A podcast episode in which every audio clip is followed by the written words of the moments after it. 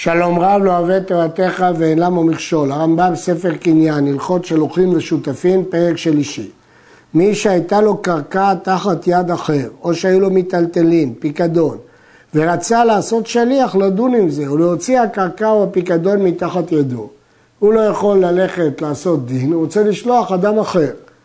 הכלל הוא שהוא יכול להגיד לו, לאו בעל דברים, דידי את, אתה לא בעל הדברים שלי, אתה לא בעל הדברים שלי, אני לא רוצה להשיב לך בכלל. הרי זה כותב לו הרשאה, כדי שאותו שליח יוכל לייצג אותו בדין, הוא צריך להיות בעל דין.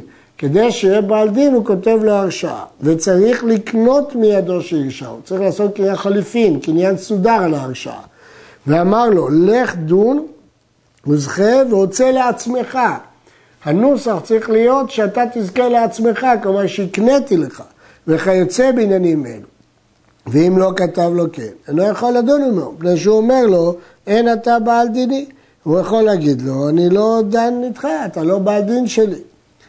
אף על פי של, שכתב לו כן, למרות שלכאורה כאילו הקנה לו ועכשיו השליח הוא בעל דין, אינו אלא שליח, ודאי שהוא שליח, זה רק צורה שכאילו הוא דן לעצמו.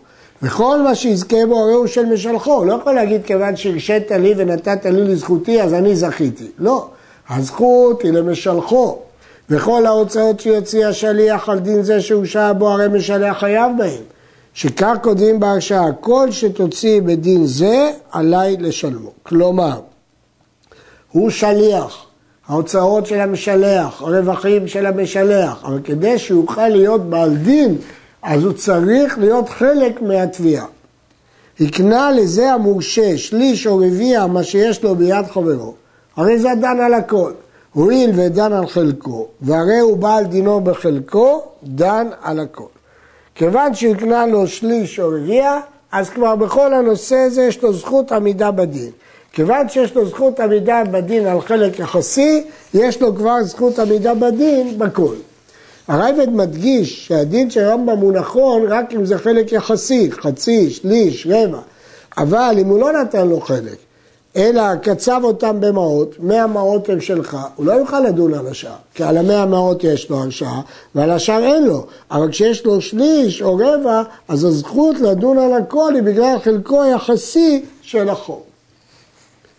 אחד מן האחים שלא חלקו, או מן השותפים, שבא לתבוע, תובע על הכל, הוא לא צריך הרשעה, כי הוא שותף.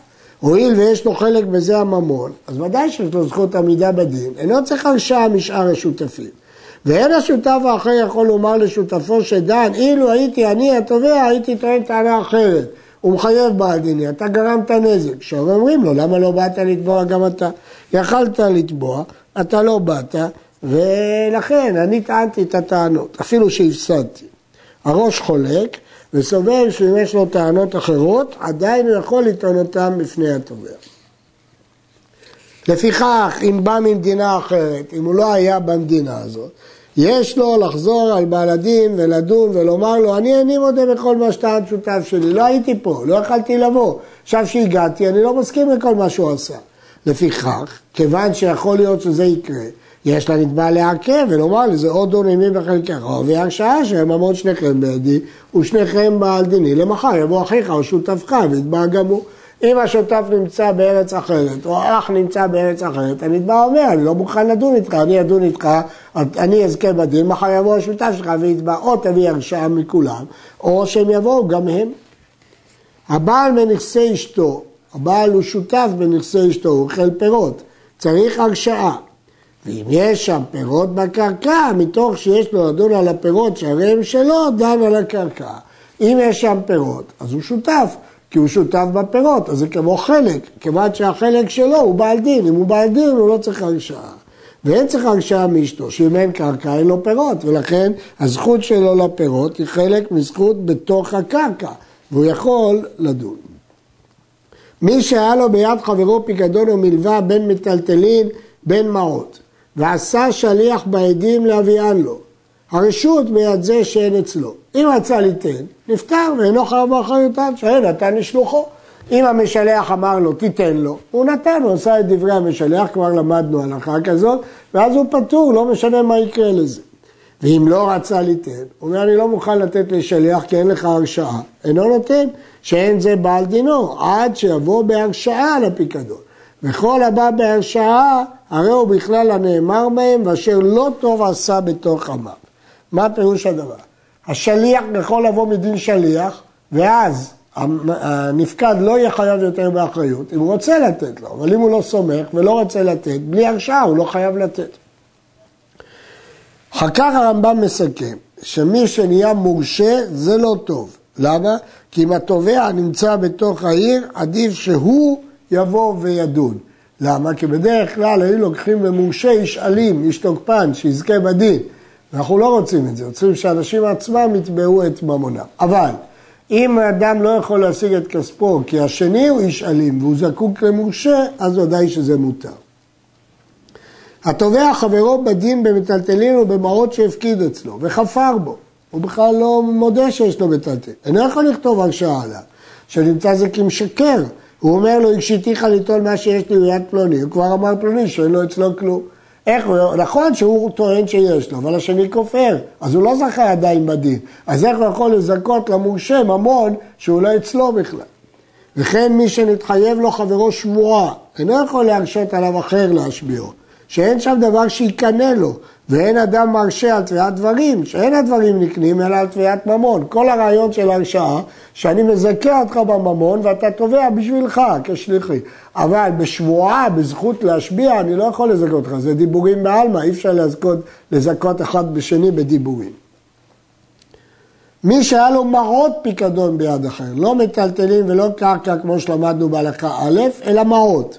ורצה להרשות שליח להביאן, אין הקניין מידו מועיל בזה, לא מועיל שעושים קניין סודר. למה? שאין המטבע, נקנה בחליפין. הרעיון שהוא צריך להקנות לו חלק. איך הוא יקנה לו? הרי מטבע לא נקנית בסודר. אלא, כיצד עושה? נותן לו קרקע כלשהו, הוא מקנה לו המעות על גבה. אגב, הקרקע יכול להקנות לו מעות. כדי להוציאם בהרשאה הזו, הוא הולך ודן עמו ומוציאם. אז הוא יכול להרשות לתת לו מעות אגב קרקע, כך מסקנת הגמרא בבבא בתרא. הייתה לו מלווה ביד אחר, לא פיקדון, אלא חוב. הוא לא יכול לכתוב הרשאה עליה, ואפילו היה חוב משטר. למה? כי זה לא דבר מסוים, זה לא מעות מסוימים, מפני שמלווה להוצאה ניתנה, ואין אדם מקנה לחברו, דבר שאינו בעולם. מה הוא יקנה למורשה? מה שהשני חייב לו? הרי זה לא קיים בכלל, כמו שאי אפשר לקדש במלווה. ואין לך דרך שיקנה אדם בחוב, אלא או במעמד שלושתן, והוא דבר שאין לו טעם כמו שביארנו, תקנת חכמים, שאם עומדים המלווה והלווה והקונה ביחד, אפשר להקנות מדי רבנן. או בהקניית שטר החוב בעצמו בכתיבה ובמסירה, אותיות תקנות בכתיבה ומסירה, יעשה שטר על השטר ויכתוב וימסור. מפני שהוא מקנה השעבוד עצמו. זהו הדין שיראה לי מן התלמוד. ובכן זהו הדין המקורי. אבל גאונים תקנו, שכותבים הרשעה אף על המלווה. עשו תקנה שאפשר גם במלווה. כדי שלא ייטול כל אחד בעבור חברו וילך לו למדינה אחרת. אחרת כל אדם ייטול חוב וילך, ואתה לא יכול ללכת לשם, ואתה לא יכול להרשות מישהו שם. ועוד תקנו, שאם הרשהו ליטול מעות שיש לו ביד חברו לתבוע ממנו הלוואה ולא הייתה לו קרקע למקנה. אמרנו שהדרך היחידה להרשות פיקדון של מעות זה אגב קרקע ואין לו קרקע. תקנו הגאונים, מקנה הוא ארבע אמות בחלקו שבארץ ישראל. שלכל אדם יש ארבע אמות בארץ ישראל ויכול להקנות לו אגב ארבע אמות. הוא מקנה לו המעות על גביו. ודברים אלה דברים קלים ומעט מאוד וראויים. הרמב"ם מערער על ההיגיון הזה. שזה מי יאמר שיש לו חלק בארץ ישראל? איך יודעים שלאיש הזה יש חלק בארץ ישראל? ואפילו הוא ראוי, אינו ברשותו, ארץ ישראל כבושה הייתה. אז אם כן אין לו, זה לא בשליטתו. איך הוא יכול להגיד שיש לו קרקע בארץ ישראל? והגאונים עצמם שתיקנו את התקנה הזאת, גם הגאונים שתיקנו, אמרו שאין אומרים ביקוב הדין את ההר, ואינה אלא כדי לאיים על הנתבע.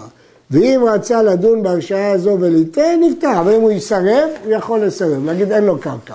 ולמה יתפטר אם הוא ייתן? שאין זה הבא בהרשעה הזו הרי הוא ראה, פחות משליח שעושה בעדים. הרי למדנו שגם אם הוא ייתן לשליח הוא ייפטר. אבל אם לא ירצה הנתבע לדון עמו, אין כופין אותו, לא ליתן לו ולא להישבע עד שיבוא בעל דינו. וכן הורו, עוד הוראה הורו הגאונים, שאם היה לו מלווה אצל חברו בין בשטר בין בידי קניין, אף על פי שכפר בה בבית דין כותבים עליו הרשעה. הרי אמרנו שלא כותבים הרשעה על ממון שכפרו בו, כי זה מחזיק כשקרא. כאן כותבים, פני שיש כפירת שעבוד קרקעות, כיוון שזה בשטר, בשטר יש שעבוד קרקעות, אז יש קרקע, יש מה להקנות. אבל מלווה על פה שכפר בה, שאין בה שעבוד קרקעות, מלווה על פה לא משעבד קרקעות, אז זה דבר שלא בא לעולם. לא תקנו שיכתוב עליה הרשעה. מי שהרשה לאחד ורצה לבטל השליחות ולהרשות לאחר, הרי זה מבטל. למרות שלכאורה הרשעה זה קניין, ואתה הקנית לו, לא, זה דומה לשליחות והוא יכול לבטל. ואין למורשה רשות לכתוב הרשעה לאחר. למרות שהוא יקנה לו, הוא לא יכול להקנות לאחר. שזה אומר לו, אין רצוני שיהיה פקדוני ביד אחר. למרות שזה לא בדיוק פיקדון, זה הרשעה, אבל עדיין זה לא אפשר להקנות אותה למישהו אחר. לפיכך, אם ניתנה עליו שהרשה הוא לאחר ואחר לאחר, אם בפירוש הוא הרשה לו, הרי השליח כותב הרשאה לשני, השלישי, שהכל לפי תנאו, כל תנאי שבממון קיים, ואם הוא הסכים שיעביר את זה הלאה, הוא יכול להעביר את זה הלאה. כללו של דבר, הרשאה זה סוג של קניין כדי שיהיה לו זכות עמידה בדין, אבל בעצם זה לא קניין ממש, אלא זה שליחות. הבא בהרשאה, אדם קיבל הרשאה לדון, ותוך כדי הדיון, מחל לזה הנתבע, הוא מחל, או מכר לו, או שמחל לו על השבועה, או שעשה עמו פשרה, לא עשה כלום. שהרי אמר לו, אמרנו שהרשעה זה שליחות, ולמדנו בהלכות שליחות שאם השליח קלקל הוא לא שליח, לתקן שלחתיך ולא לעוות. לפיכך, אם התנה עמו בין לתקן בין לעוות, אפילו מחל לו על הכל, הרי זה מחול. אם כשהוא נתן לו הרשעה, הוא היה אני סומך על שיקול דעתך, לפשרה, לוויתור, למחילה, למכירה, אז כמובן הוא יכול לעשות מה שהוא רוצה. ראובן שבא בהרשעה ותבע שמעון. אין שמעון יכול לדחותו ולומר לו, שמה משלח אותך הרשעה אחר וביטל שליחותך. הרי ראינו שאפשר לבטל הרשעה, מאיפה אני יודע שהוא לא ביטל? שהרי ראובן אומר לו, תן לי הפיקדון שיש בידך, וזו הרשעתי, תהיה אצלך, יהיה לך את שטר ההרשעה. ואם המפקיד הרשע אחר, הוא הפסיד על עצמו, ושמעון פטור, שהיה בהרשעתו נתן. אם יבוא שמעון ויוכיח שהוא ביטל את המורשה, זה לא יעזור לו, כי יש לו ביד כתב שנתן לו המורשה, ואם הוא ביטל בלי להודיע לשליח, הוא הפסיד לעצמו. ראובן שבא בהרשעת שמעון וטבע לוי, ואמר, לא היו דברים מעולם, אבל יישבע שמעון וייטול. אם שמעון יישבע, הוא יכול ליטול, אבל המורשה לא יכול להישבע.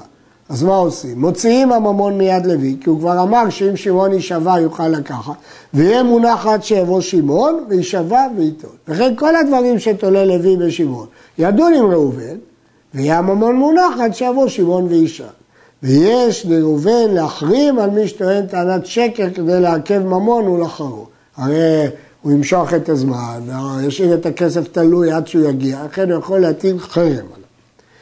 נתחייב לוי שבועה, אינו יכול לעכב ולומר איני נשבע עד שאחרים בפני שמעון על מי שטוען עליי שקר. למרות שבדרך כלל זכאי הנשבע לאחרים.